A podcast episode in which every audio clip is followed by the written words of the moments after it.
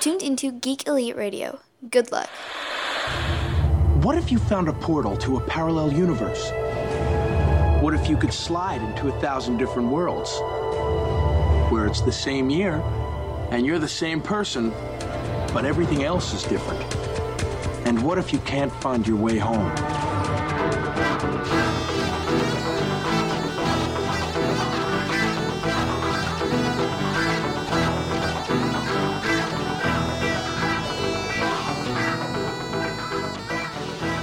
Welcome back for another issue of Imagine If. This week we're talking about Superman.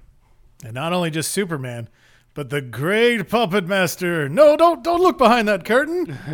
Mr. Oz. That's right. Mr. Oz has made his debut in the well, I guess his secret identity has made the debut in the DC universe, and uh, we're talking about it. We're seeing if we can decide on who would be the equivalent in the Marvel U.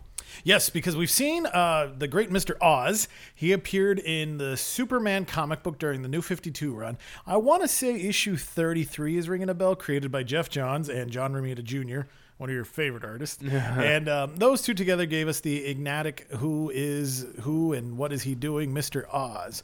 Um, and we haven't had a clue. And to be honest with you, I feel like DC doesn't really have a clue. But regardless of what we may think, Action Comics issue 987 told us the great and powerful Oz is actually Jor-El. So that was the talk of the comic book rack last week. So we decided to take it upon ourselves to give you a challenge, and let's see if we can pick out who that great shocker would be for the MU. But before we get to our challenge this week, uh, as always, we talk about what's on the spinner rack. So, what All we, right. what we got to look forward to this this comic book new comic book Wednesday? Yep. Well, every Wednesday is a great Wednesday because there's always new comic books. So, in my humble opinion, I would tell you to go out shopping for Batman issue 31, which continues the war of jokes and riddles. Um, that was one of the comic books I did get to read today. It was great. I really love what Tom King's doing with this run. Like, I. It, I would probably almost be tempted to buy the omnibus collection. It's fantastic. Speaking of Batman, we have Batman the Red Death. So if you're enjoying metal, this is one of the big spin-off issues. And basically the way I look at this is this is evil Batman as a Flash. So I don't know what's happened yet and I haven't seen too many spoilers online. So I don't know if that's good or bad, but the adventure awaits, so go pick it up if you get a chance. Bug, The Adventures of Forager, is back on a publication schedule. It's been a fun one. If you like Ma- Mike Allred, he's just making fun. It's great. It's a fun adventure story that involves parts of the DCU. So that might be worth going out, finding the previous issues, and checking it out. Green Arrow 31 continues on. Uh, Green Arrow seems like it's been a pretty good book, so that's that's popped up on my radar. So I had read the next two issues that I had of uh, Hardened Road Hard Travel Heroes? Hard Traveled Heroes. That's what it's called. And uh, I got to see the Superman Lex Luthor issue, and oh wow. I think there's another one after that before we get to Hal Jordan. I think. Oh no, I think that's just the one that I read. I read because they don't do two two a month with Green Yeah, Arrow. all he's only he's a Yeah, single book. He's a single book. So yeah, I read the Lex Luthor Superman issue, and it's interesting that it's interesting how so many people are not in the DCU are not willing to accept Lex Luthor as a hero. And bear in mind, he doesn't act like a hero, other than the fact that he saves people. now, I mean, he wears the S and he saves people, which is good. That's a good thing. But he still goes about things in a villainous way. And by that, I mean, he's still kind of looking out for himself, Right. as opposed to self promotion and, sacri- Right, and yeah. self preservation. But if you're kind of in his sphere of influence, sure, I'll save you. yeah. So uh, it was interesting to see Ollie kind of going up against him and being like, "Look, you're not a real hero. I'm a real hero, even though I'm the one that's wanted for murder right now or on trial for murder." Uh, and it's int- I don't know. It's it's it, it was an interesting way to, for it to look at. And then Soups, you know, being there, he is both reluctant and um he uses the fact that Lex is a hero now. Like I don't know if, how I feel about it because you can't sit there and be like thank you, Lex, or Lex, I need you to go take care of these guys, this over here, and save all these people. And then the next, in the very next like panel, be like, but you're still Lex Luthor. You're still an evil asshole. You know? It's Yeah. like, come on. You either you either gotta accept that he's a hero and and and drop the other shit, or you don't accept it and don't ask for his help. Yeah, no, that's a good point. Like that's something where to me, having not read the issue, but to me that's something where the writer missed an opportunity. because honestly, I never thought about this is like one of those like you got my chocolate and your peanut butter. Mm-hmm. Ollie and Lex, that's a cool showdown. Yeah. I mean, they're just both two dudes, really smart entrepreneurs. Why not? Why not let them go crazy? You know, and they're both engineers of a sort. Probably Luthor on the higher end of that Oh, yeah. spectrum. But I mean, what an interesting challenge because that's that that takes me back to Dark Reign. You know, and with Clint, Hawkeye just being like, no, no, I will not stand for Norman being the top cop. Exactly. And now here we have Super, or sorry, Luthor running around in his own red, white, and blue armor, Mm-hmm. and he's the good guy, and all he's wanted for murder. And to me, that's where it kind of should have been. It would have been neat if the writer just said, you know what, exactly. Don't have Superman be wishy washy. Have Superman be firm and be like, no, I believe in redemption. Luthor's doing okay. And then maybe even calling Ollie out on some shit, being like, well, hey, man, I've known you. You've always been a hothead. You've Yeah. always proven that true. And now look where your hot headedness has landed you. Yeah, that's exactly it. That would that would have been the perfect opportunity. By the end of it, though, the end of the issue, he's uh, Oliver's kind of accepted the fact that that Luthor is a good guy, you know, for the most part, and uh, uh, Superman has accepted that Ollie isn't the bad guy that he's being made out to be in the pu- in the public eye. So in the end, in the children's corner, we teach them that the story is never judge a book by its yeah, cover. I mean, and I get that, and and you know, it's funny that you bring up Dark Reign because I didn't, I, I didn't put the two together, obviously, even though that, I mean, the obvious part is that uh, they're obviously similar, and that I really enjoy uh, Dark Reign. So Yeah. it's it's weird that I didn't put the two together, but you know, the way that they wrote Dark Reign over in the Marvel U is that we still see uh, Osborn as a bad guy. We know that he's doing bad things Yeah. behind the behind the curtain um, or behind the scenes.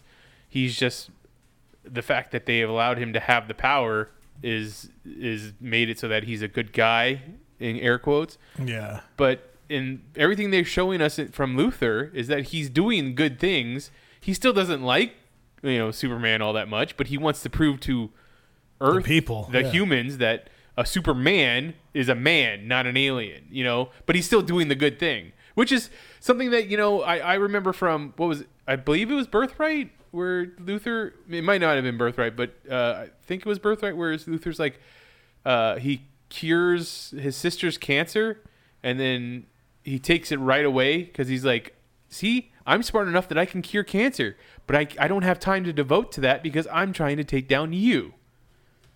That sounds vaguely familiar. It might have been Birthright. Yeah, I think it was Birthright, but I, I could be wrong. So I, I I both like and don't like. So maybe I'm just as bad as Superman, but I'm I'm not sitting here like like like uh dismissing him as Right. easily. So Yeah. Well, Luthor's a tough character, and I think that's what's neat. And I really like. I hope that there's, you know, obviously the editors. I hope they're being like, no, Luthor is good. If you write him in your books, write him as altruistic, because, you know, w- we know at the end of the day, Luthor's Luthor. Yeah. They're always going to be mad. Doesn't matter if they're the ones on Earth three. They'll still come around to being a bag of shit.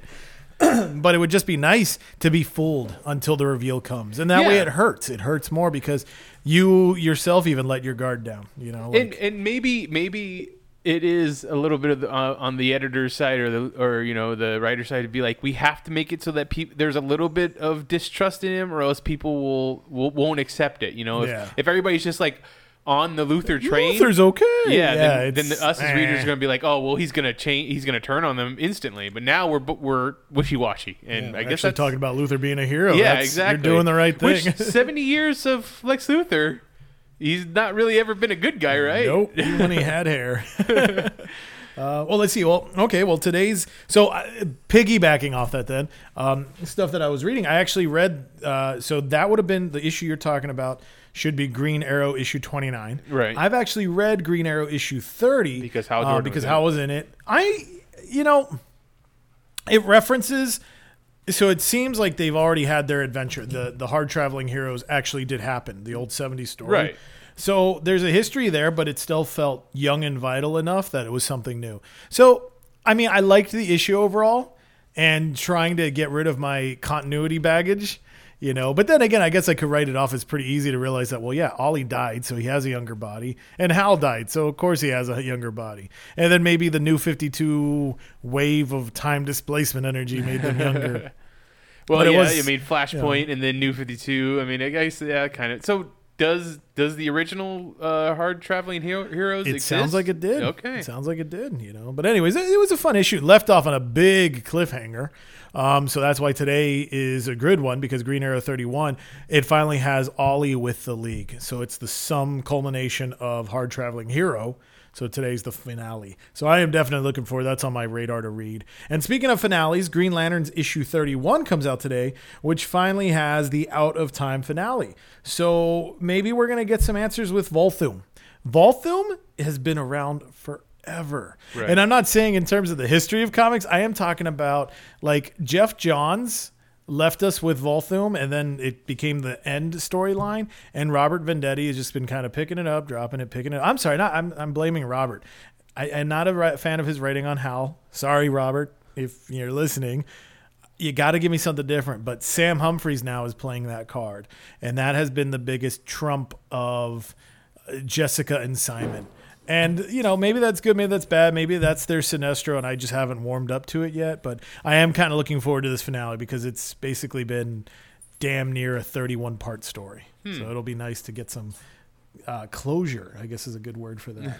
uh, Injustice 2 issue 10 comes out. So that would be the digital comics 19 and 20. That book is phenomenal. I just read the latest uh, digital, if I if my math is correct. I think it's issue 24. Wow. Batman fucked up. Wow. So major spoilers if you're all okay with it. If not, hit pause and come back in a minute or two or ten. But anyways, uh, so Ra's al Ghul, Ra's al Ghul, however you go with it. So Talia, Damian, and a couple other people of his family, the League of Assassins, they've got Animal Man, Vixen, and several other like Earth uh, anamorphic type people, right. and they've created an Eden. Okay. It's beautiful. There's like the last of a certain animal type there, and the animals and the vegetation just have free reign. And their mistake was, well, they got Alfred. So they brought Alfred back. oh wow. So Alfred, like dead, they took a dead body and threw it in the Lazarus pit. So at first he's just very catatonic. Um, actually, sorry, their big mistake was they kidnapped the children. So they kidnapped Ollie, the child of Connor, or sorry, Connor, the child of Ollie and Dinah, uh, the children of Black Lightning, and uh, well, they also had Harley Quinn's daughter there. Um, but anyways, the children were held, and basically we knew there was going to be a threat on the new president of the United States. So Batman can't stand for that, and they go into this Eden, and because of the battle and the way it plays out, it winds up getting destroyed. So several animals go extinct. The vegetation and greenery of that area is just destroyed. I don't think I've ever seen Ra's al Ghul this angry before. Like he was to a point where he's just like, take your stuff and leave. I don't want to see you again. And if I do see you again, I will kill you. I always kept you around because I thought it would be good for Talia and for Damian, but now I'm done. And it's like the silent anger reaction is the scariest one. So I'm like, wow, this is huge. And then at the end of the issue, he actually finds himself teaming up with, um, uh, oh, the the the, the, lo- the the apes from Gorilla City. Um, Solomon, I can't think of their names, but so not Gorilla Grodd, but not the Gorilla actual, Grodd, but the actual ones. Oh, so it's like, ooh, they're kind of anti-human as well. So this could be interesting. Uh, really good book. If you're not reading it, do it, do it, do it. Now this one's near and dear to my heart. The Mister Miracle trade paperback. This is the Mister Miracle comic books. Now, bear with me; they are dated. They're very 1970s, and it's Jack Kirby. But this is Mr. Miracle. Mr. Miracle is a hell of a character. And this is the first time in its history where these comics have been printed in color in their own trade. They were printed before in two trade paperbacks in black and white, and those are even a hell of a hard deal to get. So this is the complete run. I want to say the first 18 issues of the original Mr. Miracle series done by Jack Kirby. Beautiful stuff. Treat yourself. You might be surprised. Uh, Nightwing issue 29 will be out there. Um, this one, and this one's actually going to be fun because, again, if you're a metalhead, this is going to be fun. Um, so the ma- the Batman who laughs has arrived to Gotham. Okay. and he's got these cards and with these cards you can do whatever you want. So it's like a green lantern ring or a mother box something to that nature. He gives it to the batman villains. You know he literally approaches riddler and this happened in the teen titans book and he's like look you know it's me. You know it's batman. You're probably asking yourself why You've confined yourself to the rules. I'm going to give you this card, which will let you break the rules. You can do it at whatever you want. So basically, Gotham becomes like five rings, and each inner ring gets harder because it'll be a new boss leading it. So the first ring, the first ring was the Riddler. So this is where the Gotham Resistance forms. So it's Damian and a couple of the Teen Titans. They run into Green Arrow, so they're all teaming up. So they take down Riddler. As they go into the next ring, they find Nightwing, and now this next ring, it looks like it's going to be uh, an area that's controlled by Mister Freeze. So even though it's part of the metal crossover, it's freaking cool by itself. Wow. Yeah, this this is a fun one. I'll have to get these issues and write them down for you. And this is the it's Teen definitely Titans fun. books? No, this will be Nightwing 29. So it's actually crossing over in various comic books Oh, okay. with various other heroes as well. So yeah, I I'll admit, like when the solicitations first came out, I was kind of like, oh man, more peripheral books for a story that I just want to read. Whatever, it's metal. I guess I'll try it. I am so glad I did. So Nightwing 29 will be part two. Last week's Teen Titans is the part one of that. Definitely go out there and get it.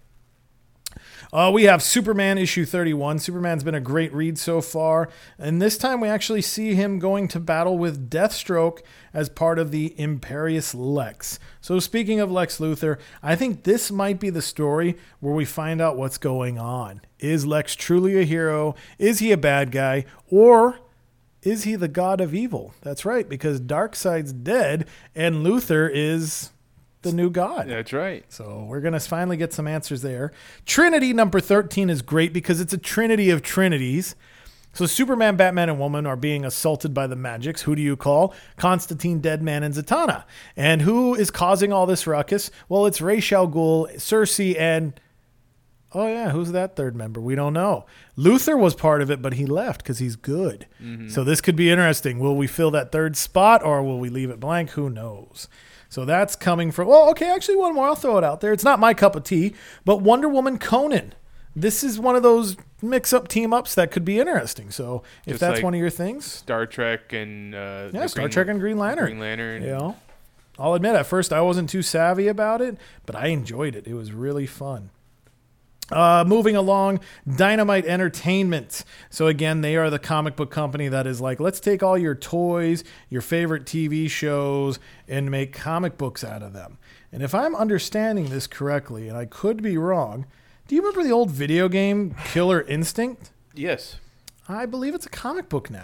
That's interesting. Yeah, so Killer Instinct, at least that's what the title is, and I'm trying to get some information to make sure it ties into it or not. I can't tell because it's action adventure type. It could fall over there. But the art looks really neat. I have yet to see any of the characters I recognize or remember, but I wasn't a massive fan. But, anyways, Killer Instinct is starting. So, if you're looking for something new that's outside your typical heroes and capes, that might be a way to go.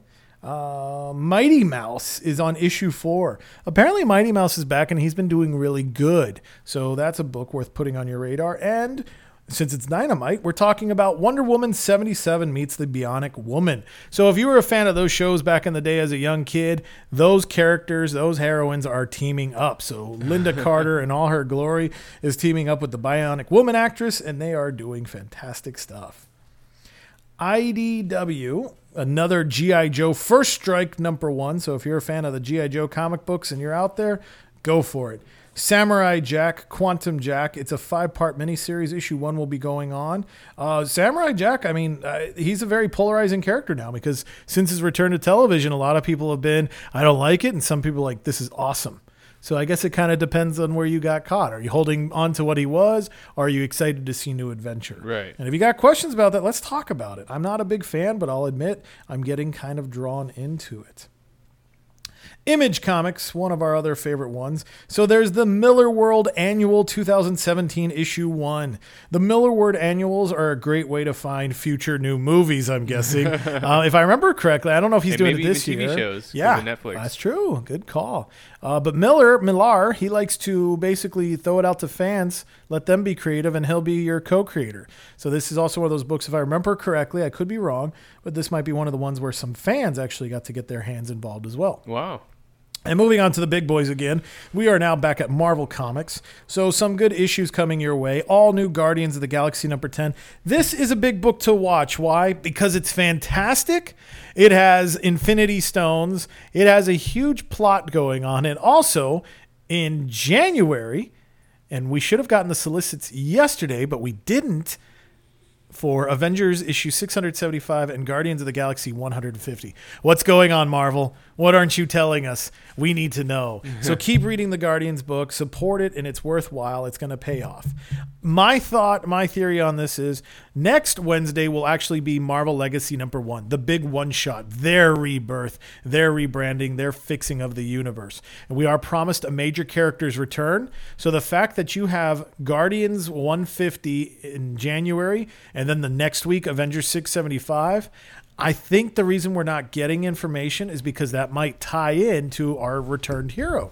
So who could be returning? Maybe the clues are that it's somebody related to the Guardians and the Avengers. We are we are told Jean Grey, the adult Jean Grey, will be coming back as Phoenix. So that's something. I don't know if maybe that's the same character or not. I doubt it but it'll be very interesting. I was kind of worried about my Captain Marvel pick, Captain Marvel, but maybe this gives me a little bit more hope that it could be him as well. Um, let's see what else do we have. Doctor Strange hits your 25th anniversary issue. That's huge these days over at Marvel Comics because nothing gets past 17. Uh, Generations Miss Marvel and Miss Marvel. That's going to be part of the Generation storyline. And this is a fun one because we see Kamala Khan meeting up with a younger Carol, not the confident Captain Marvel Carol, but the original Miss Marvel character. I remember when I met Miss, well, I guess Carol Danvers is the best way to say it. When I first met Carol Danvers, she was not heroic. She was actually in a very dark place, not a good character. Uh, Avengers Volume 3 with George, George Perez and Kurt Busiek, they actually had her being an alcoholic because her power levels were dropping. And Beast had done the, the things and he or the testing on her. He's like, "Yeah, your powers aren't as good." She's like, "Look, Hank, don't tell anyone. I don't want to lose my Avenger status." He's like, "But I have to because they're thinking you're operating at this when you're really operating much lower." And it was during the part of the Live, Kree, or Die storyline, which at the time crossed over in various books outside of Avengers. Carol literally was at a bar drunk when the call came out. She tried to fly, got so high, and then eventually crashed in the garbage. Oh wow. Yeah, and that was her Warbird day. So that was, I, I'll admit, I thought she was a shitty character. So this is this is definitely making me think twice. So this would have been after the point where Rogue took her powers and then she got her powers back because of the what was she didn't she didn't get the same powers back didn't she Did- when she I think she did. I think her powers just eventually, like, she kind of recharged, if I remember Oh, correctly. okay. But yeah, definitely well Binary? Yeah. was it Well, which one so which one came first Warbird or Binary I think binary, then Warbird. okay Yeah. Um, so, but continuing on, we have the Invincible Iron Man number 11, The Adventures of Riri Williams is continuing. Jean Grey number 7. Uh, yeah, it's probably safe to start getting those Jean Grey books. I'm sure they're going to have some kind of tie into what's going on. Um, if you are a fan of the Star Wars stuff, Journey to Star Wars The Last Jedi with Captain Phasma. I guess that's a really cool character. So, if it's a really cool character, this is a really cool comic. well I mean and I can't really talk about too much about Star Wars because I'm not the biggest fan but uh, before Force Awakens Captain Phasma was a character that everybody was anticipating I, I feel like everybody was getting getting oh this is gonna be uh, this trilogy's Boba Fett, you know, kind of thing, and she's gonna be awesome. And then Force Awakens came, and she did nothing. She Yep. was barely part of the movie. Uh, you have the actress Gwendoline Christie playing the character, and you know she's huge off of Game of Thrones right now, and she just felt. I mean, she. I think she was in two scenes: the beginning scene, Yeah, and like then the end scene when she gets. Yeah. So uh, I wonder. I mean, if this is supposed to be something to bridge between Force Awakens and then Last Jedi, which is coming up in May or no, I'm sorry, December. Um, that might be why. So maybe she will get a bigger part in the in the next movie. Well, I feel like this is that kind of the same thing. Like I think we mentioned this last time when we talked about Boba Fett. Not big in the movies, but very big in the out outer universe. Yes, the books and extended comics. universe, So yeah. I feel like that's kind of the maybe what's going to happen there, the mystique. Uh, but anyways, so if that's your cup of tea, go for it. Peter Parker, the Spectacular Spider-Man number four. Now, I'm not reading this book, and I'm kind of kicking myself that I wasn't. So, about two, three years ago, Marvel Comics was doing a big launch of their original graphic novels. So they started one with like X Men. Oh man, it was like Protect All the Humans or something like that. And so basically, all the mutants got put on a different Earth, all the humans got put on a, another Earth, and they had to figure it out. So it was good or bad. Um, with that happening, the, these books were happen like they were spinning off. So whether they counted or not was the tough part. Um, I bought the X Men one because Cyclops was a part of it. Eh, it was okay. I'm, I'm glad I didn't pay full price. Uh, but the Spider Man one was the one where it was at because we get introduced we get introduced to Peter Parker's older sister. What? Yep. Peter Parker has an older sister that apparently we didn't know about her. But she knows about Peter and she knows about Peter. She knows he's Spider Man. So when they relaunched this new Spider Man comic, um, they basically brought her along. So she's been a sub character and she's going to have a big development in another couple months here. So you might want to try to hunt down those back issues before this story really starts off. So I have to say one of the reasons why I didn't I didn't pick it up at first, uh, not that I have now, but I didn't pick it up is because of the title. I, I mean Peter Parker, the Spectacular Spider-Man. Like I get it; those are all his names, but what a weird title for a comic book. Like I've had Spider-Man books, I've had Peter Parker books, I even had Spectacular Spider-Man books, but now it's all of that. Like if I'm tweeting out that I just read that book, it's The I- title's going to eat all your yeah, characters. it's gonna eat up half the characters I'm allowed to use. It's just why couldn't they come up with something? I mean, I understand Amazing Spider-Man is now That's its no, that's, that's the flagship that's- book. That's the flagship book, but Spider-Man is just Miles Spider-Man is right? Miles. Right.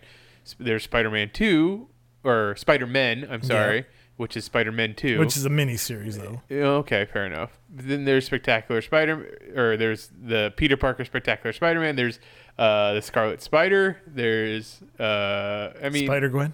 Spider Gwen. Uh, I mean, why couldn't they come up with something? Why couldn't it just been Spectacular Spider-Man? You know, I- that's a good question. Why? Why the big titles like that? I don't know. Um, at the time of the launching, you know, the, well, okay. Honestly, I guess if I had to throw my hat in the ring for why, I think this is the Peter Parker book. Then just call it Peter Parker Well, they probably should have. You know, it should have just been Peter Parker Spider Man. or the Spectacular know. Peter, Peter, Peter blah, blah, blah, blah.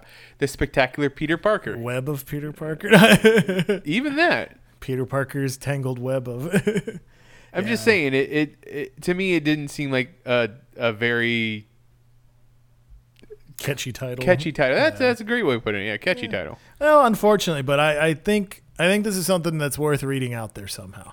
Uh, just because, again, more of the sister and just discover what's going to happen. And then later on, when they decide uh, this book isn't rel- you know selling well enough to, to go anywhere, they're going to drop it, and it's going to be part of you know Amazing Spider-Man. So it's got uh, so that Amazing Spider-Man can hit issue 1,000 because Well- they include the, the the numbering. This one is going to grow. This this this book will be part of the legacy numbers, so it, it's going to jump up from like issue seven to issue like two hundred and thirty four. Who, who are they including? Wh- What's that? What's Oh, I- is it? Is it including Spectacular Spider-Man? I'm gonna have to find the the GIF for you or the whatever the the math numbers are. I don't know. Yeah. Because yeah, you're right. Does it take issues from Peter Parker? Does it take issues from Spectacular? I don't know. Maybe it takes issues from both so that they can use Yeah. the, the, those legacy numbers. See, and that's uh, eh, you're playing with my wallet and and my emotions. I don't like that, Marvel. I, I don't want these kind of issues. I just want back issues, okay? All right, well, moving along, moving along. So, Spider Man 2, issue 3 comes out. So, again, the quest for who is Miles Morales in the 616. We got a couple of Thor trades coming out Thor, The Trial of Thor, and Thor Worthy Origins. I'm not too sure what's in with them, but the titles sound pretty cool. And with the movie coming very soon, definitely worth checking out. And then we will cap off with some Venomverse issue 3 of 5 and X-Men Gold number 12. So that's what's out there in your rack. So it's a lot. So obviously shop wisely because as we were talking about with the Spider-Man books, it's tough. You know, it's it's tough to decide which books do I want to read, and obviously, you know, a title and a cover are draws. So if they make it worth your while, do it, and if they don't, well, play at your own risk. And it's the same thing with if you buy it. Sometimes, I mean, I know I've walked into plenty of comics where I'm like, oh, this is awesome. And then I pick it up and I'm like, what the hell did I just read? So you you you you kind of uh, glossed over it, but uh, the whole mystery in Spider-Man Two, uh, with the who's Miles Morales in the six one six, you know, for people who might not understand how exactly that works, because you say, hey, who's Miles Morales? And we're like, well, he's Spider-Man. We all know that. Well, he's Spider-Man from the Ultimate Universe that got incorporated into the 616 universe after uh, Secret Wars, right? Yep. Yeah. So, um, the idea is that he had a counter, like just like there's a Peter Parker in the Ultimate Universe, there's a Peter Parker in the 616 universe. There's a Miles Morales in the 616 universe, and he's and if I remember from the first issue, because it's the only one I picked up, they he uh, Peter Parker did a little bit of uh, Google Google investigating, I guess. Well, Or- basically, that was the big hangup when they did the original Spider-Man crossover. Uh, at the end of it, Peter comes back to our to the six one six universe, and he's like, "Oh, that's a great kid and everything. I guess I should see what's going on." And so he Google searches Miles Morales, and you see the like you know the the imitation Google, and then as he's typing it in, and then he just looks at his computer and he's like, "Oh my god." And so far, like, I, I think I'm an issue behind. Like, I think I've only read one. I missed two. Um, yeah, it didn't seem like Miles is a good guy. yeah, so some, and he's a, he's a little older too, I believe so. Yeah. right? Yeah, it seems like he's a little. Which. I guess is kind of a neat flip flop because 'Cause- Ultimate Peter was younger. Yeah, so- that's true. I didn't even think about that. You're right. And I was gonna say, what if? I mean, it's just another guy with the same name. It's nothing to do. I mean, not that it. I mean, it is just an, another guy with the same name. But what if it's not his counterpart? You know, what if it's just another guy? You know, there's a Michael Smith. There's another Michael Smith somewhere else in the. And could be in your city. You know, it doesn't necessarily mean they're the same person. Right. So, uh, yeah, no problem. I just thought that was uh, something that was uh, interesting. So that's everything that came out this week. But what have you been reading this week? So I'm starting to delve into last month's comics. I got a little bit behind. Um, I had a good Nightwing week. So I picked up, I want to say, I think today was issue 29. So I think 27 and 28, those two issues, and I was reading them. Uh, really neat spiral tie in. Um, it was it was kind of fun seeing Dick team up with Huntress and you know their their their situation go on. Uh, there's a unit developing with um, with Sean, and so it's interesting if she's going to go back to her villainous ways.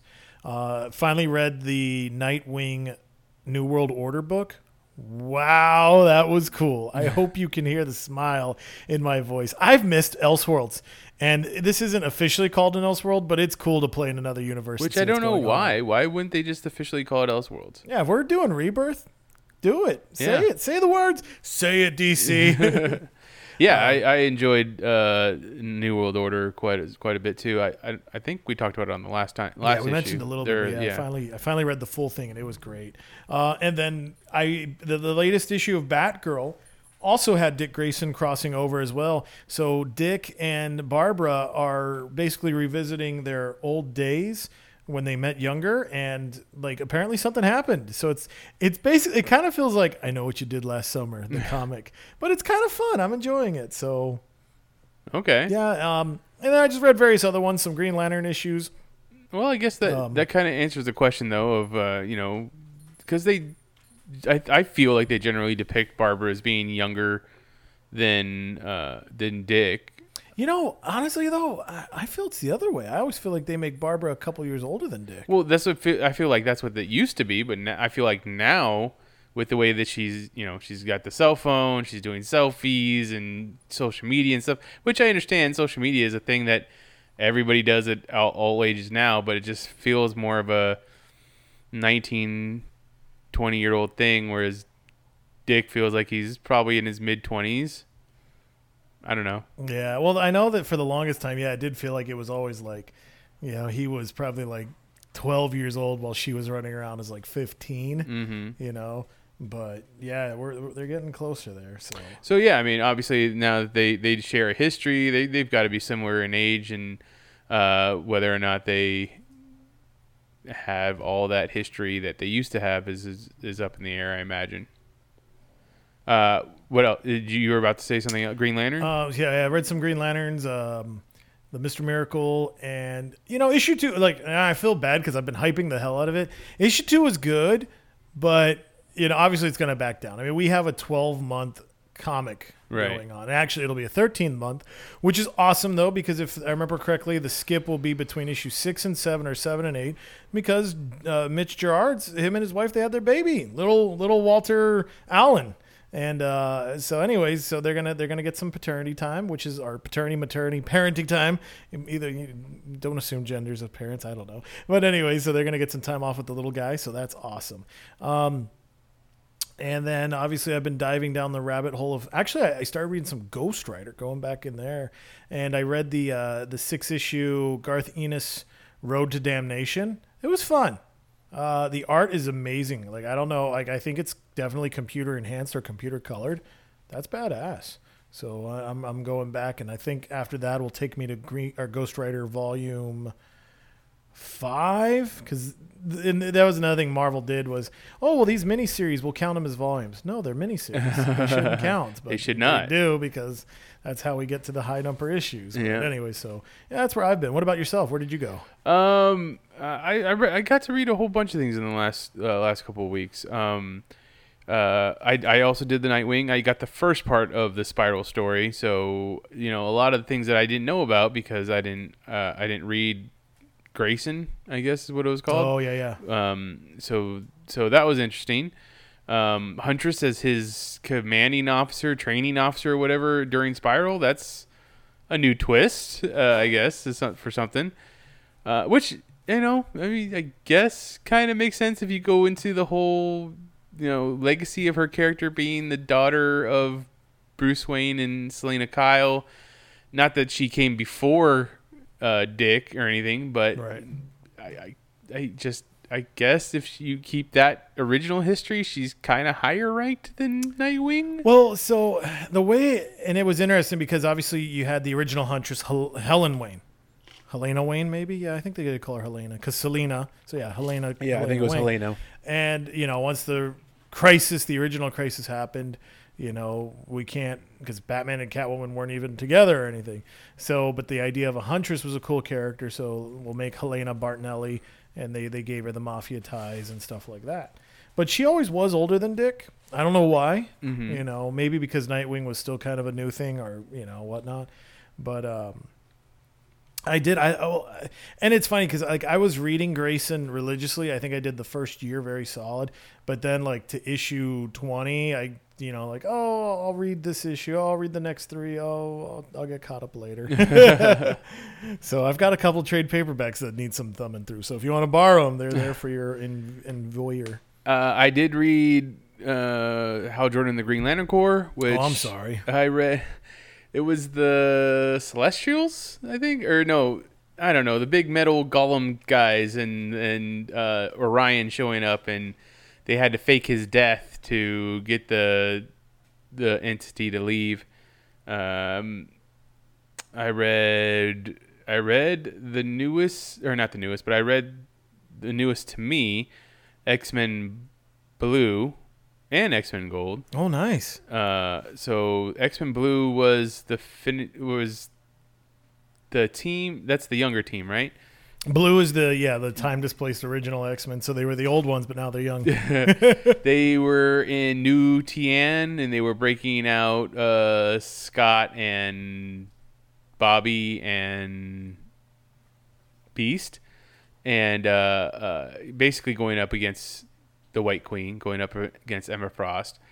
And uh, you saw that she was stretching herself a little too thin, and uh, she lost her control over Xorn for a couple couple seconds, and Yeah, that was an interesting development. yeah, it's like okay, Xorn's supposed to be the big mastermind, and Xorn is.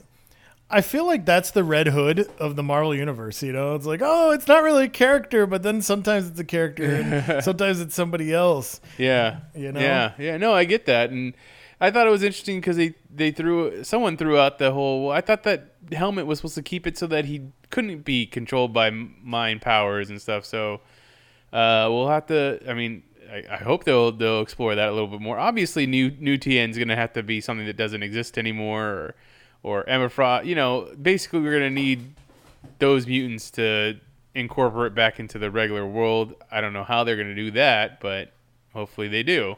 And you know, honestly, like with that book, just because having seen how the uh, Secret Empire played out and the way it was being portrayed in the the X Men Blue book, it's kind of weird because like New Tian, does it exist still? You know, like is it still there even though the Secret War has passed? Um, like I, I, it opened up a lot more questions because it's like, okay, well, how did how did they like how did Emma wind up with this power? Okay, she made a deal with Steve. But like where's everything now? You know, like is this like a next utopia? Cuz I mean, maybe I, I didn't I know I didn't read two of the peripheral Secret Empire books. They made two one-shots and one of them dealt with it. But it's like what is this land? Does it still matter? Because in the X-Men books they don't talk about it. You know, the only time I heard about it was because of this crossover. Right. You know, but now it's like, okay, how does Emma fall in with this and how's it all going to come to play? Uh, and then with the, I also read the Astonishing X Men number two. Oh, okay. I believe, yeah. Uh, I I like that. I like the whole chess match between Xavier and Farouk. I want to say what his name is. Yeah, Farouk, the well, Shadow the King. Shadow King.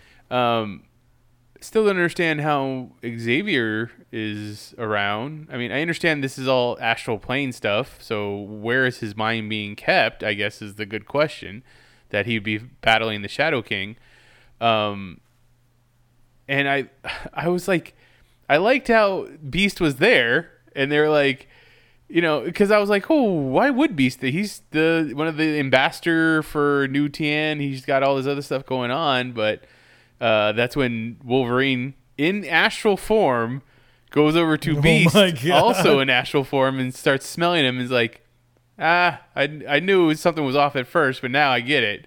And he realized that it was Mystique, and I'm like, well, I, I guess I, I get that, but I don't quite get how he, he he spotted. I mean, he says he got it because he saw the the fight style which I, I, I, yeah, that makes sense. But like smelling him, it didn't make any sense. So because that's the astral plane. it shouldn't It have a shouldn't be smell. Yeah. So, uh, props to Mystique though to keep the Geist up while still in astral form, not reverting back to her original form.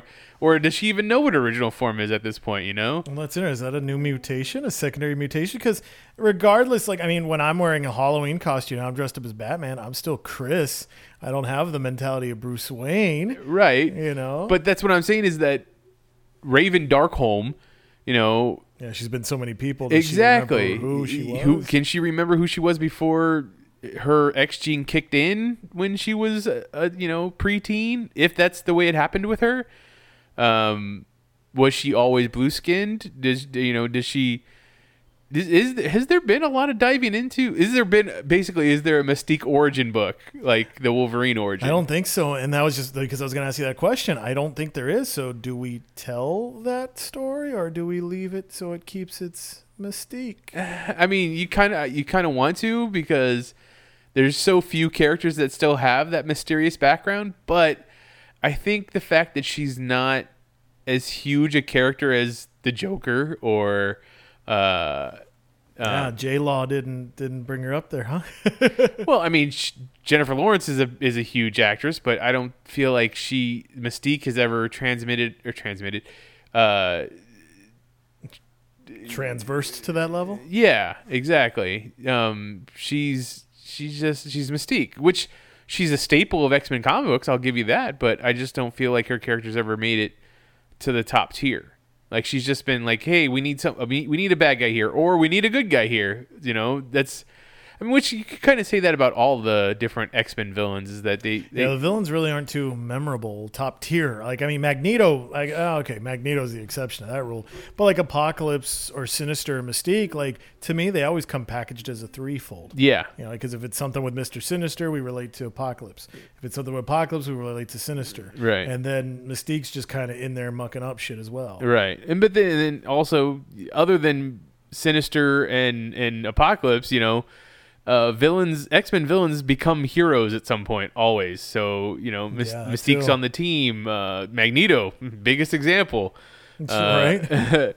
it's it's it's just I just never felt like Mystique made it up there. So I think if you gave her an origin book where we got to actually see where what era did Raven Darkholme actually get born in, you know, what would she actually look like if she wasn't a shape changer, a shapeshifter, like because.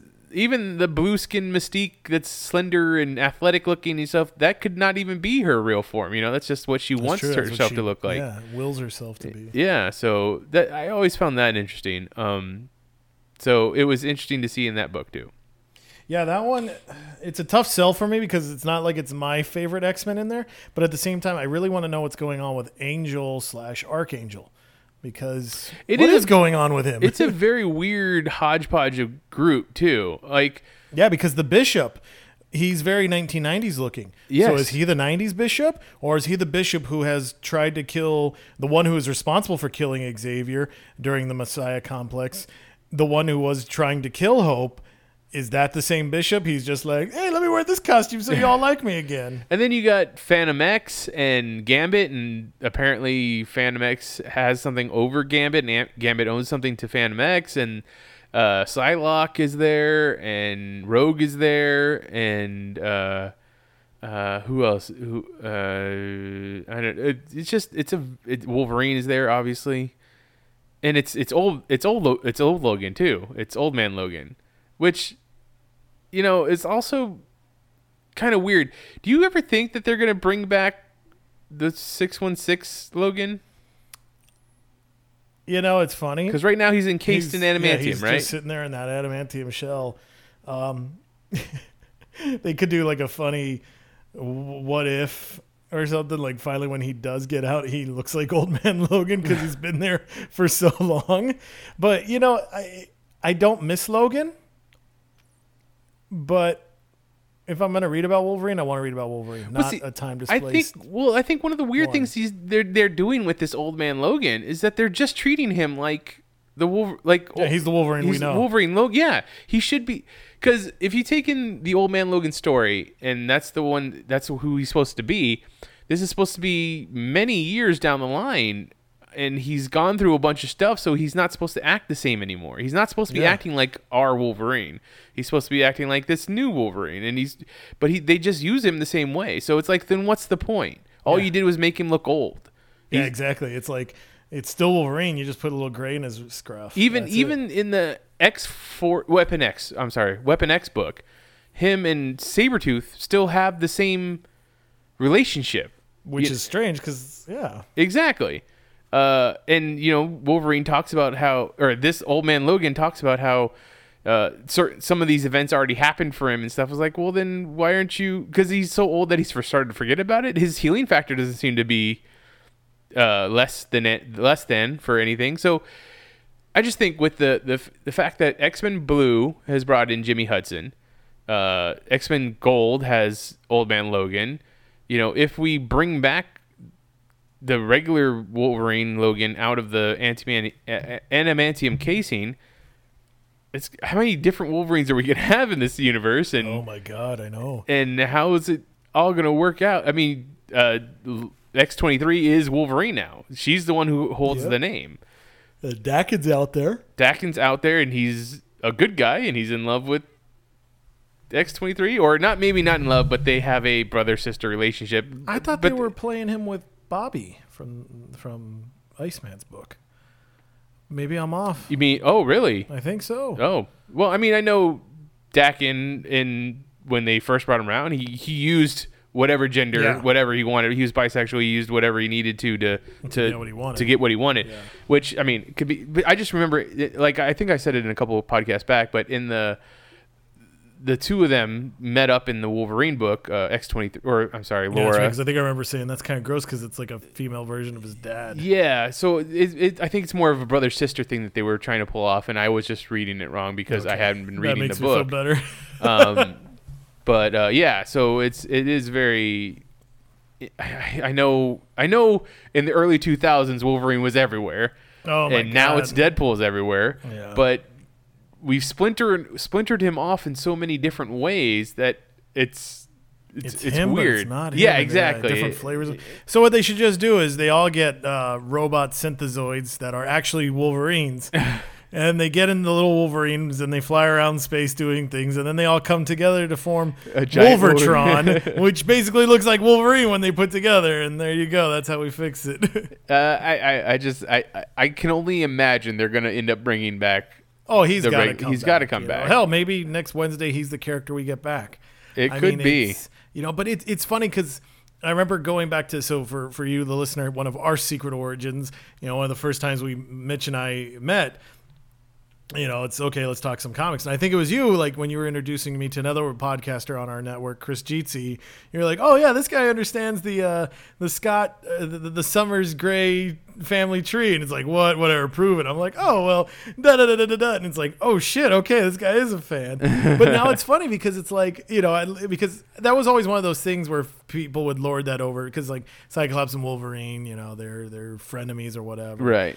And it was funny because it's like, but Wolverine's now the more complicated one because it's like, well, we have, you know, Wolverine himself, but then there's this and there's this and there's this.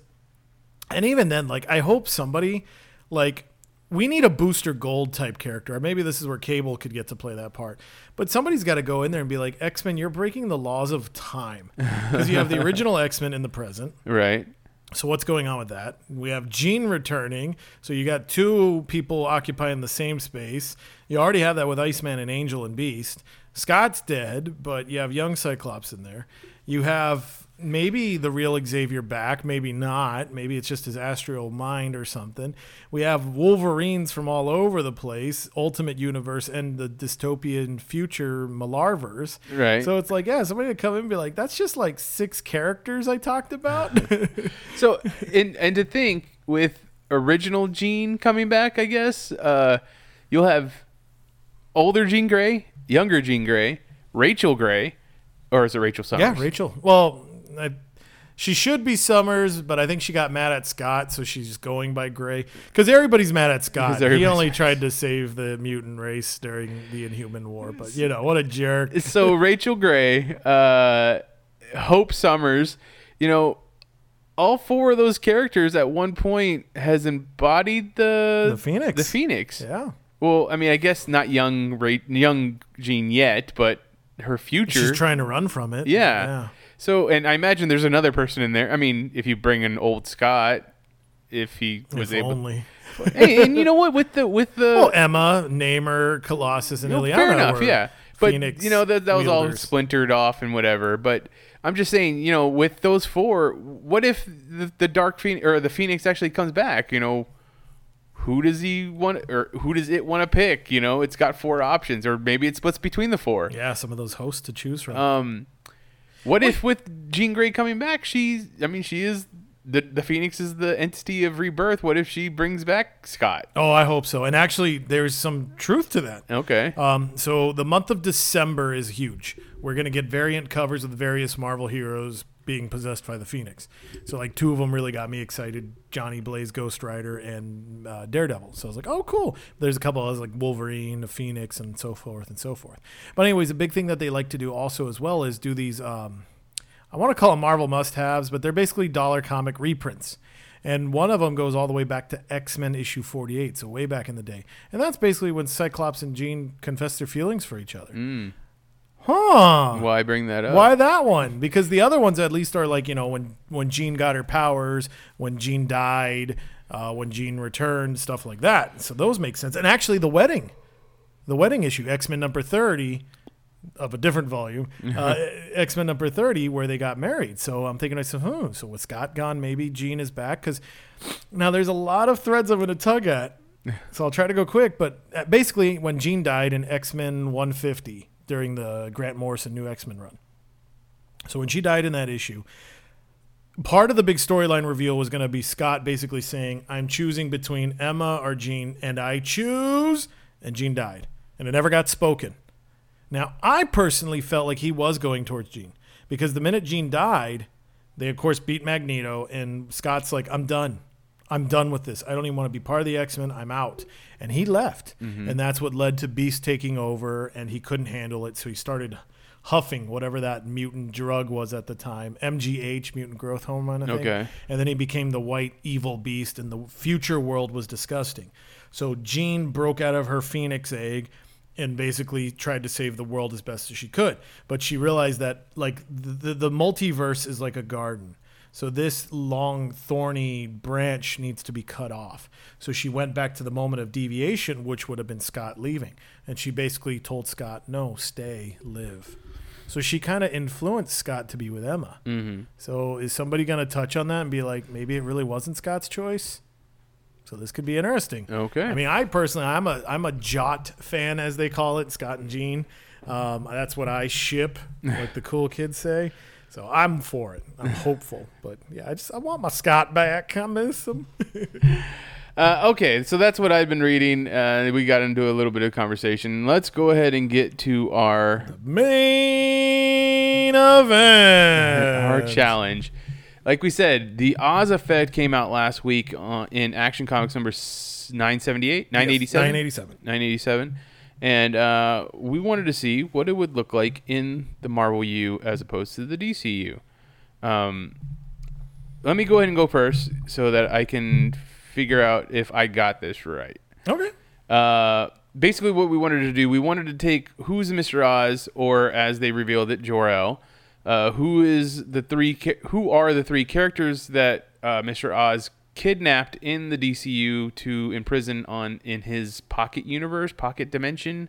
Something of that sort. Yeah. Uh, Tim Drake, Doomsday, Mix Mixiclesplick. Yeah, I can never say that name. Mr. Mixipleblick. And then, uh, essentially, what is his plan? What? Why? In in to me, Mr. Oz's plan, as it's depicted in Action Comics number nine eighty seven, he wants the humans to destroy each other, basically. So because he realizes that they it Right. w- the Earth wasn't a good place to send his son, and it wasn't, uh, you know, the people that want to he gives he says he gives them options he says look i i, I present options to them both light and dark they, all seem to dark. take dark it's it's their own problem so why is what what is the thing that our marvel mr oz is doing so for mine I gave my character a new name, just like they gave Jor-El a new name of Mr. Oz. Now, I figure the Oz thing is because of Kryptonite looking like Emerald, Emerald City, the Wizard of Oz. That's where that's where that all comes from. I have no idea if that's what they were going for, but that's how I figure it is. Uh, mine is Doctor Goose. Now you're gonna wonder, wait, what Goose? Goose? What does that have to do with anything, right? Top Gun. no. Dr. Goose is actually Howard Stark. So how I got that is Howard Stark is was a you know uh, uh, an uh, um, uh, amalgam or an analog for Howard Hughes. Howard Hughes's big plane was the Spruce Goose. So Dr. Goose. Oh, okay. Uh, I find I find that Iron Man his uh, find Tony Stark finds out that his father didn't actually die, didn't pass on. He's he's been working in secret in some bunker in the middle of the earth, just like just like Nick Fury has been in the moon for all the time, being the man on the wall. Uh, to, Howard Stark has been in in a bunker in the middle of the earth, you know, making sure that the earth spins. But uh, why? What you know? What's his big gripe down there? Well, as, seeing as how the world is is changing, and his son is put into a iron lung or whatever, he decides after uh, Secret Empire, he's gonna he, he or during Secret Empire, I guess he would have been around doing stuff. He uh, sees one one man who um, was kind of present at a lot of different inceptions of superheroes, and he he uses technology to steal him away from his moment of death. Everybody thought Rick Jones died. He didn't die. He was he was whisked away to uh, uh, Howard Stark's hidden laboratory. Damn it, I like that. I wish I would have thought of it. Uh, but and who is who is who is Doomsday? So Doomsday, if you take into account that this is actually Jor El in the DC uni- universe, uh, he picks up three people. He picks up T- Tim Drake, Doomsday, and McSixty Splick. Now Doomsday and McSixty Splick are both Superman related. Tim Drake not so much. Uh, I, I find that kind of probably more of a hey, you know, I didn't want this guy to die, so I I saved him kind of thing. right. Uh, but Doomsday is a big threat to his son, and Mixie Split was also a big threat to his son. So who who are the equivalent? Doomsday, the Mandarin, the Mandarin who I believe is dead at the moment. After the Ten Rings or something, like the storyline. Something. that's a tough call. I, I looked at his wiki. I, I I have to I have to admit I don't know Right. much about the something about uh, him going up against a whole bunch of other villains, and the villains were killing off different versions of him, and then eventually they he died. Uh, so the Mandarin is is stuck in this laboratory prison, and uh, the Mixie like he's a person that will give uh, Tony a lot of trouble, but he's not an enemy. Like he's at least not on the same level. So MODOK, I went with MODOK. MODOK is a tech villain that you know gives Tony a lot of run for his money, but isn't a big threat. So that's who I picked for my three: Rick Jones and the Mandarin and MODOK. Now, I wanted to do something like to me. Jor-El sent his son off to Earth because he was trying to save. So he has all these. He was trying to save all of Krypton, but no one wanted to listen to him, right? Right. So now he's well, Earth is on its way to doing the same thing. All these people are destroying their Earth. They're destroying their planet. Well, if I get them to kill each other first, the planet will be okay, and my son will have a place to live. Uh, what's the one thing that so in in in in a way, uh, Jor-El had his son inherit the Earth. You know, he passed on the Earth to his son All right. what's the thing that Howard Stark passed on to Tony Stark? Technology, a brilliant mind, right? Right. However, all these people are misusing today's technology. So, what's he want to do? He wants to send the Earth back into a, a, a dark age, essentially. Wow. Destroy all electronics, dest- or destroy all technology. Uh, you know, think about none, none of the medical medical technology that we have not being around. That's gonna cull a lot of the world's population. So leaving his son, one of the most brilliant minds in the in on the world in the world, to have to revitalize or you know uh, reboot, I guess is the best way, uh, technology and you know make it so that he's the one that everybody goes to, especially since Mister Fantastic's not around anymore. Yeah. So that's what he's destroying all of technology. That's that's his big plan. Nice. And I like that because that, that is a very Iron Man story. You know, Iron Man is, you know, he like there's a formula. You know, you have to have a sorcerer, teleporter, and all these things. But yeah, your tech savvy guy. That's that's the Iron Man field. Mm-hmm. and I like that you picked his father because his father, while not necessarily like, because you have a nice symmetry because Jor El is a major character. But he only has like maybe twelve comic book appearances. right. He was nothing. I mean, he, he's But- probably he's restated in the origin all the time Oh, for yeah, he's- Superman, yeah. but he's not like he's, never had major stuff, you know. And but we've had Marlon Brando play him. We've had um, oh the latest one, um, Oh, Russell Crowe. Russell Crowe play him. So I mean, famous actors play the man, but. I mean, who really is Jor El? And you know, we don't know. I mean, we always assumed Jor El was a good guy. Maybe he, you know, maybe there was something more to him and stuff like that. And I mean, I will admit this was a hard challenge because we don't even know the full plan of DC Comics. But I thought it'd be neat to really get us thinking. And I was like going to keep this to the end. I'm sorry Oh, to cut you off, but I was I'm thinking if they revealed in the first issue of the Oz Effect that he's Jor El, right. I feel like there's a twist going to be coming. That Same here. Yeah, you think maybe a shapeshifter? I think like so Bleeding Cool has this theory I guess there was a like back in the silver age of the comic books, there was a character, and it's like if you because it's Mister Oz, so I think it's like Zor Zor El or Zor Mel or something like that. So his brother, so Mr. Oz Supergirl's? is supposed to be like the word, the, the, the name flipped backwards. Oh, and Geoff Johns likes to do that. You He know, does. remember um, Professor Zoom, Hunter Zolomon. Yeah. You know, Zoom was in there. Uh, Del Rusk, he loves those anagrams. So, with that in mind, so apparently there was a Silver Age character who was a Kryptonian, and he basically had himself reconstructed so he looked like Jor-El. Hmm.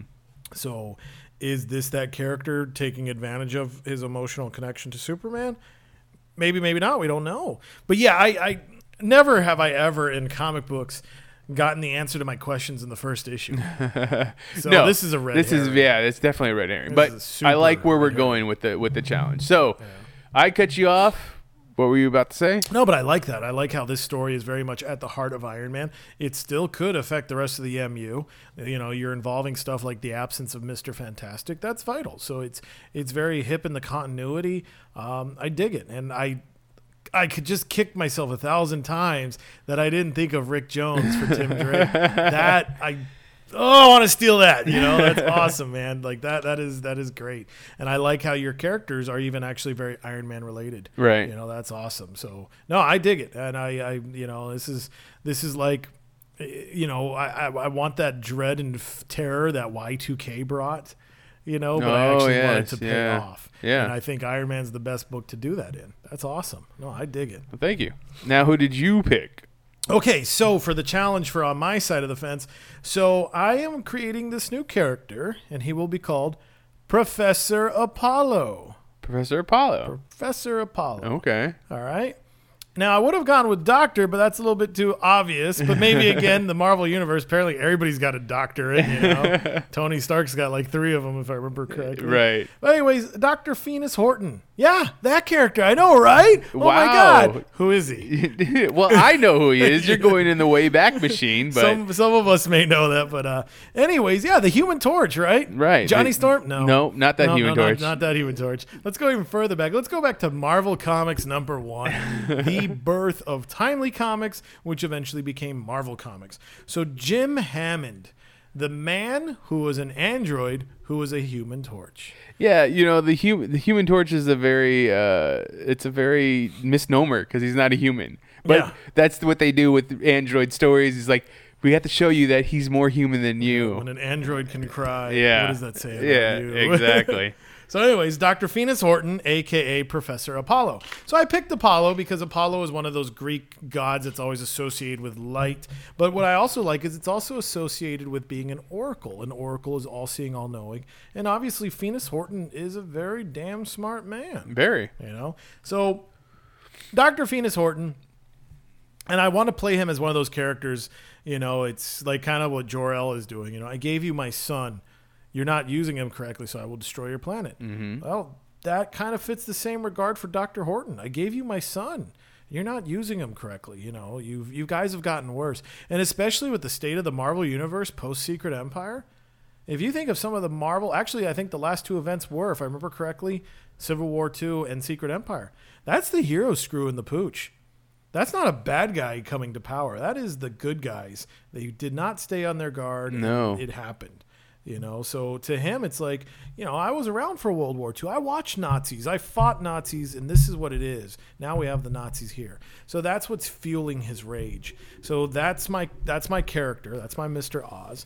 So again, the emotional connection is he's related. He's the father of the first Marvel character. And Jim Hammond is around, so he, Yeah, so Jim's still around, so that could be kind of neat. That you know, eventually Jim's gonna get plucked, or you know, whatever the new Invaders team is, or the Brave, the Brave Years, or whatever they're calling themselves. They're basically the Invaders. So that team will get pulled, and it's like, well, what's going on here? I got to ask. So, if you remember after uh, Avengers: The Initiative, when they had Camp Hammond for all the young, Yes. new Avengers, the, people that The people with powers the- that they the needed teams, to. yeah, to register and all that. Yeah, exactly. They, well, I mean, they called it the Camp Hammond. They put up a statue of Jim Hammond right there in the middle of the the camp. right. Does that place still exist? Does does Jim Hammond go and see like, yeah, okay, that's this is a little strange. I think that's a question for um, Axel Alonso? no, because he doesn't know anything about comics. Oh.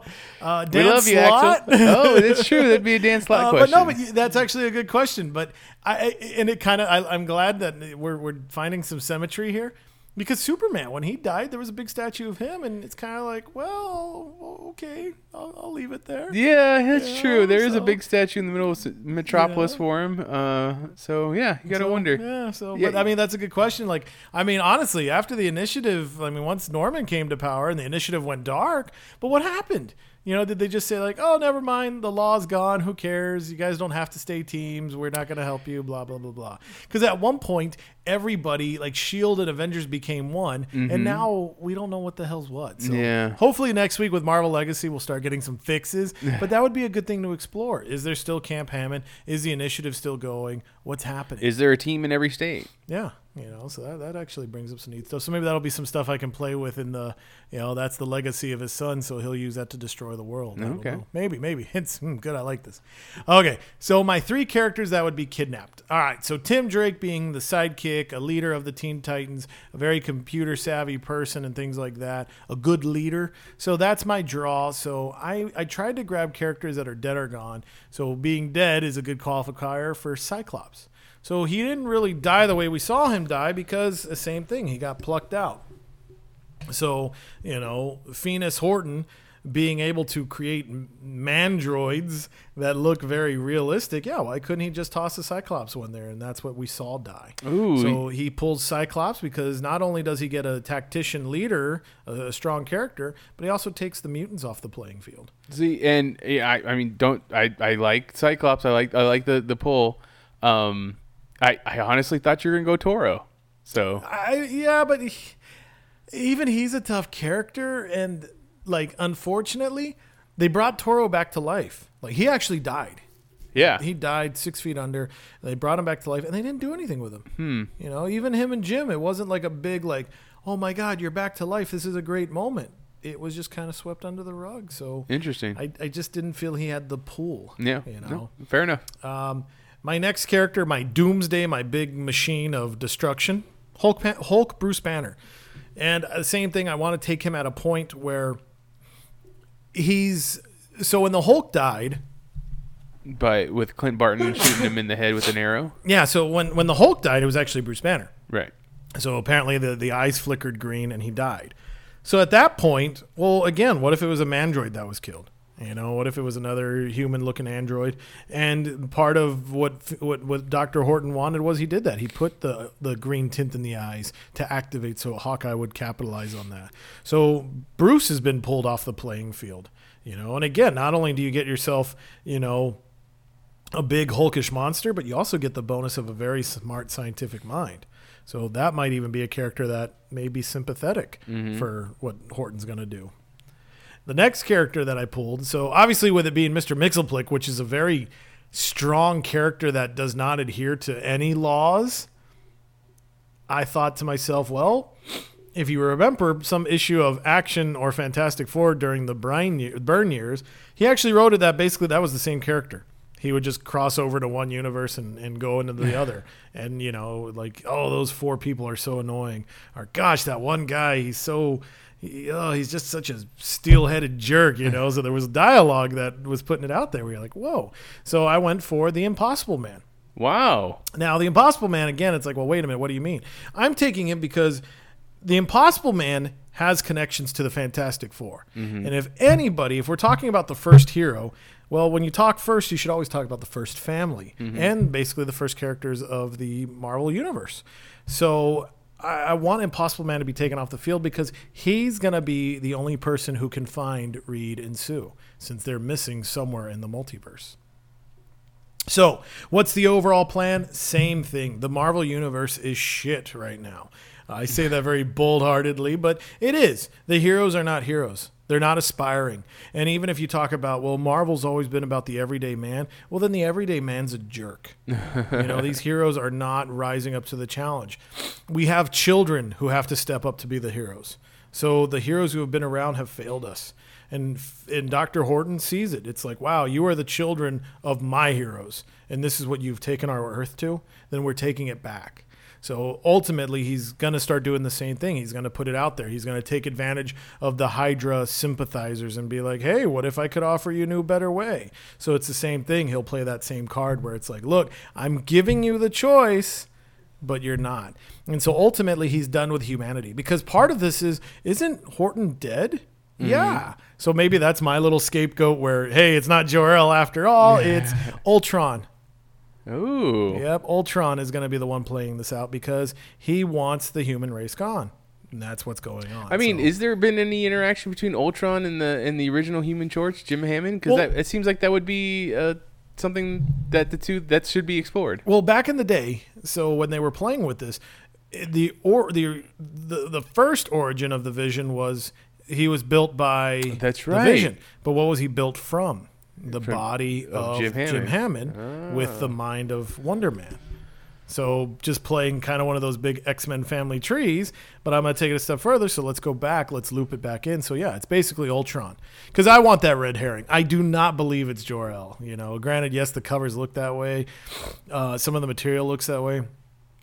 I am not buying it one bit. I do not believe it's Jor El. So I'm going to do the same thing. I'm going to punk my readers, and I'm going to be like, "Oh yeah, Doctor Phineas Horton," and we're going to watch those sales spike, and any one of his little appearances are going to go up in value, and then it's going to turn out just be an Ultron story in the end. And what does Ultron wants? The complete and utter destruction of humanity. And this also, I'm going to have a little backdrop. This is going to be a redemption tale for Hank Pym. And I'm finally going to get it out there once and for all that Hank Pym is a good guy. If I'm going to save anybody in the Marvel Universe, I'm going to save Hank. So you know, it's funny that you bring that up, and I, I know we already passed this point, but I was because in the Champions book, I want to say they did a little talking of like Nadia and Viv, uh, Viv Vision Right. talking to each other, and she's like, "So Hank Pym is my father, and he created Ultron, who's kind of like your grandfather. So I'm your great aunt or something like that." So that was like, I was like, "Wow, that that is kind of true." Or I guess grand aunt. I don't know how what what kind of Great aunt. grand-aunt or yeah, something, yeah. whatever, grand aunt or whatever. But that's awesome because it's true. Yeah. I'm glad, and that's one of the reasons why I'm glad Mark Waid, Mark Waid is writing this because he's gonna be the guy who remembers stuff like that. Because I think about that all the time. Like when I look at two of those characters standing there, I'm like, you know, there's a connection that nobody's talking about. Like I'm so pissed at Marvel with the X Men because you mentioned Rachel Summers earlier. She should have had a big say in what was going on in AVX because for like damn near 30 years she was the Phoenix. Mm-hmm. She didn't have any crazy planet eating days. Nope. What did she do that could control the Phoenix? So she basically should have bitched slapped Captain America and Cyclops and been like, "Look, I'm going to tell you what's going on. wasn't she off off world at that point? Wasn't she still hanging around with? No, the, I think she was still there. the Shi'ar. No, I think she was still. No, oh, that was definitely what that area you're talking about. That was a long time before AVX. Oh, okay, You know? fair But enough. Yeah, they should have taken advantage of that. You know. All right. Well, uh, with all that being said, that's our challenge. Uh, Chris went went in the Wayback Machine. He went into the far, far, you know, the long boxes way back there, and he pulled out Doctor I went to the dime bin. he went into the dime bin. No, I mean, if you had some, if you have some original uh, Human Torch stuff, I don't think you should be putting in the dime bin. That, that's uh, some Well, yeah, no, that there. would definitely be in the. like, go get it CG seed bin. Doesn't matter even if it's a 0.5 copy. So, uh, if you were interested in this challenge, or if you're reading uh, The Oz Effect, we'd love to hear from you. If you who uh, read anything else that was interesting this week, we'd love to hear from that too. If you want to get a hold of me, I'm on Twitter as at agent underscore of the underscore bat. Chris is also on Twitter as. Stuff I should say, should being spelled S H U D. The rest of Geek Elite Radio is at Geek Elite Radio on Twitter, at Geek Elite Radio on Instagram, and Facebook.com backslash Geek Elite Radio. Check out our Facebook or our website, I'm sorry, geekeliteradio.com for archives episodes of this podcast and other podcasts on the Geek Elite Radio Network, as well as a new segment that we're trying to start up here, Chris's Comic Book Corner. He already put out a roadmap to the Secret Empire, which uh, definitely gives you the issues that you want to start at and uh, go th- read to get uh, the the big picture, I guess, of of what Secret Empire was, is, and was trying to be. Yeah, I mean, so th- this this roadmap was inspired. Um, I love a, a hero's tale. I love it. I, I love the fall from grace and I love the rise to redemption. I think those are massively important stories. So for me, um, like obviously I missed Captain America. I've been reading the Captain America books sporadically, but when I, I want to say it was Captain America Volume Four, the when September 11th, the post September 11th book happened, I was on that book religiously, and I I read it all the way through every issue, even the Robert Kirkman stuff, which was awful. Sorry, buddy. Um, You know how to write zombies, not so much Captain America. yeah, his his Marvel work was something else. But anyway, so and and then we've been blessed with great stuff. I mean, we had uh, Brubaker on there with the Winter Soldier epic that inspired so much of the MCU. Um, then after Brubaker left, we got uh, Rick Remender, and he did some good stuff at the start. And then now we have Nick Spencer, and Nick Spencer gets a lot of flack because of our current political world, and you know people are they're reading into it. Uh, because if you understand, it takes a long time for comics to happen. You can't just watch what's going on and think to yourself like, "Oh, let me write up this 30-page script and then give it to my artist buddy who lives somewhere else in the country or maybe in another country and then we're just going to turn it around real quick." You know, that'd be amazing, but it takes a lot for comic books. Even just even when it gets to the hands of the people who are publishing it that takes a lot as well. So it was just kind of a happy coincidence about okay, let's let's think about what could be happening. So a lot of I don't know what the right word is, but a lot of feeling went into it. But the good thing is it did get people talking. Um, so I'm going to put my voice out there, and I think if you really want to read the story, instead of just reading the the ten part miniseries with all the extra tie-ins, read the Captain America books. Now I know some of you may be looking at that and being like, "Well, why didn't he include the Sam Wilson book?" This is a Steve Rogers story at its heart, so that's why I put it that way. You know, there's definitely nice beats in there, like you know, obviously Black Widow, she had some moments in there. Rick Jones, as you referenced earlier, they're they're vital characters that are in the story, but they all have a ramification because of Steve's actions. So that's why I put it the way I did. Um, I hope you enjoy it. And also, what's neat about these bind are these these uh, roadmaps, as I call them. If you get into comic book binding, I would love to have. And this is Marvel, where we need you listening. If you want somebody working in your collected editions, I'd love to be there because this is how you need to do your stories. Nobody wants to pick up one trade, read an issue, put it down, pick up another trade, read a different issues. We want to read it in its entirety, and this is how you can get the full secret Empire experience. Start at the Pleasant Hill and work your way through. So I hope you enjoy it. I will try to do more. If you have a certain character that you'd like to learn more about and pick my brain, let me know. You can find me, as I mentioned earlier, and I'd love to do some legwork for that. And uh, so, yeah, if, if you check out our website, geekeliteradio.com, you can find that article there. And until next time, this has been Imagine If on the Geek Elite Radio Network saying, always remember to Geek out. We now return you to your regularly scheduled program.